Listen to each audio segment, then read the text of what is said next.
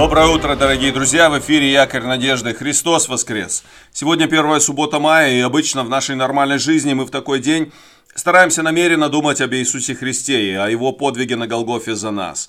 В первое воскресенье у нас обычно проходит вечеря Господня, и мы, участвуя хлебопреломлении, размышляем о нашем Господе. Но сейчас необычное время, по причине вот такой нашей вынужденной изоляции из-за страха вируса COVID-19 мы не сможем завтра не только иметь причастие, но даже собраться всей церковью не сможем. Более того, есть еще одна неприятная новость.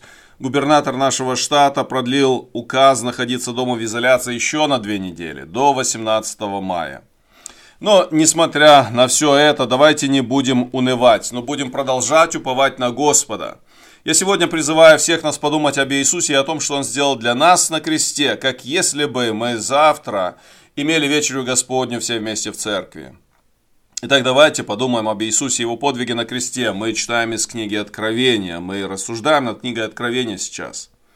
Знаете, среди многих песен о Голгофе, о страданиях Христа, мы часто поем песни о крови Иисуса Христа. Ну, например, «Что вину мне может смыть?» или а, Ручьем святая кровь течет. Э, очень красивая эта песня на английском языке. There is a fountain filled with blood drawn from Emmanuel's veins. Еще одна песня. Ты познал ли силу крови, о скажи, и омыт ли ты кровью Христа? Вопрос э, такой возникает, почему христиане поют о, крови, и так много говорят о крови Иисуса Христа?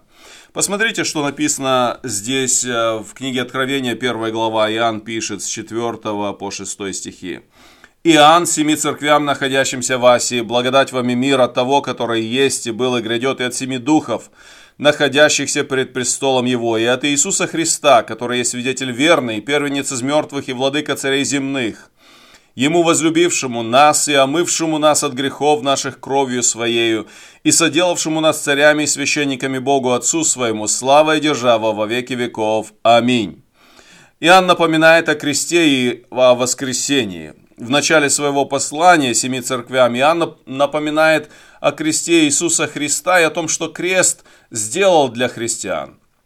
Посмотрите, я думаю, что очень важно нам увидеть одну мысль, что понимание книги Откровения связано прежде всего с Голгофой и крестом Иисуса. Если бы не крест Иисуса Христа, то все события Откровения, все суды Божьи были бы очень страшным событием для всех нас. Но Христос своей смертью избавил нас от суда и гнева Божия. Я хочу обратить ваше внимание на тех, кого, кре... кого текст называет омытыми кровью. В Библии есть удивительные парадоксы, которые характеризуют собой принципы духовной жизни или Божьей жизни. Ну, например, для того, чтобы иметь жизнь вечную, нужно умереть для себя. Посмотрите, здесь мы прочитали об омытии кровью. Для того, чтобы омыться от греха, нужно быть омытыми кровью. Но разве кровью можно омыться обычно? Кровь обычно очень сильно морает, пачкает тело, одежду, кровь нужно отмывать и очень постараться для того, чтобы отмыть кровь. Как кровь Христа омывает нас? Ну, посмотрите, когда мы смотрим э, на этот текст, написано «Ему возлюбившему нас и омывшему нас». Прежде всего, давайте обратим внимание на вот этот, на это первое слово «возлюбившему нас». Крест говорит о Божьей любви. Прежде всего мы понимаем, что омытие крови без любви не происходит. То есть Христос прежде полюбил нас, прежде чем умер за нас на кресте. В послании Римлянам 5 глава 8 стих написано так, «Но Бог свою любовь к нам доказывает тем, что Христос умер за нас, когда мы были еще грешниками». Если ты, дорогой друг, не уверен, что Бог любит тебя, посмотри на крест Голгофы. Что еще мы можем прочитать в этом тексте Откровения, мы читаем о том, что мы омыты от грехов кровью Иисуса Христа. В Библии есть один текст, который говорит о том, что без пролития крови нет прощения. Еще мы читаем о том, что кровь Иисуса Христа очищает нас от всякого греха. Посмотрите, кровь Иисуса не просто отмывает нас от какой-то бытовой грязи. Кровь Иисуса Христа – это средство омытия от а, конкретной проблемы, от конкретной нечистоты. И эта нечистота, это нечистота греха, это грех. Кровь Иисуса Христа омывает нас от греха. Если мы не можем говорить о кресте, или если мы не считаем, или как-то, может быть, не верим а, в крест Иисуса Христа, то нам нет омовения. Посмотрите, неисполнение религиозных каких-то правил или обрядов имеет очистительную силу. Мы не можем тем, что мы даже приходим на богослужение или совершаем какие-то обряды, не это омывает нас, не это забирает грехи. Кровь Иисуса Христа есть божественное средство для очищения от грязи и греха. Когда мы смотрим еще раз на этот текст, давайте еще раз его прочитаем – от Иисуса Христа, который есть свидетель верный, первенец из мертвых и владыка царей земных, Ему, возлюбившему нас и омывшему нас от грехов наших кровью Своею. И что дальше? И соделавшему нас царями и священниками Богу Отцу Своему. Посмотрите, Иисус Христос не только омывает нас, Он не только жизнь свою отдал и кровь свою пролил для того, чтобы своей кровью очистить и омыть нас.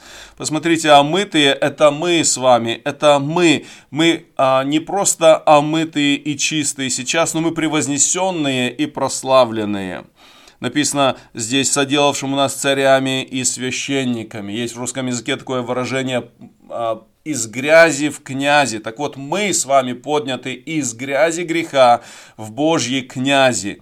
Другими словами, мы подняты из нищеты и грязи греха на самую высокую высоту.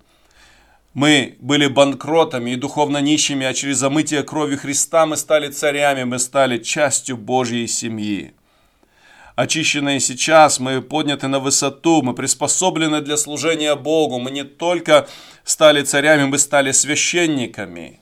Посмотрите, это не только образ. Вспомните апостолов. До встречи со Христом они были простыми рыбаками, а после встречи со Христом, измененные им, они повлияли на историю народов.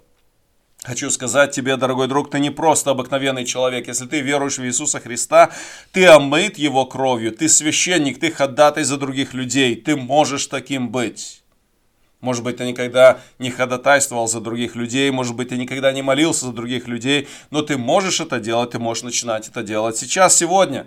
Ты можешь ходатайствовать за свою семью, за своих друзей. Ты влияешь на историю твоей семьи, твоих друзей, твоих детей. А мы-то в Божьей крови христиане подняты из жизни и рабства греха в служение святому Богу. Будущее Божьих детей так же ярко, как и Божьи обещания. Бог очень много обещает в Библии о том, что Он не оставит нас, что Он благословит, что Он поможет пройти через разные трудности. И даже если Он посылает нам смерть, даже если мы проходим через смерть, страдания, болезни и так далее, придет время, когда Он исполнит обещание и переведет нас в тот мир, где этого всего нет, и мы там будем жить вечно с Ним.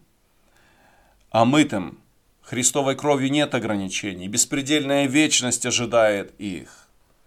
Я хочу в заключение спросить тебя, дорогой друг, а мыт ли ты кровью Христа? Если да, то радуйся сегодня, благодари Иисуса Христа, превозноси Его святое имя и торжествуй в Нем. Посмотри на весну, которая окружает тебя, улыбнись Творцу и поблагодари Его за эту красоту, которую Он посылает нам.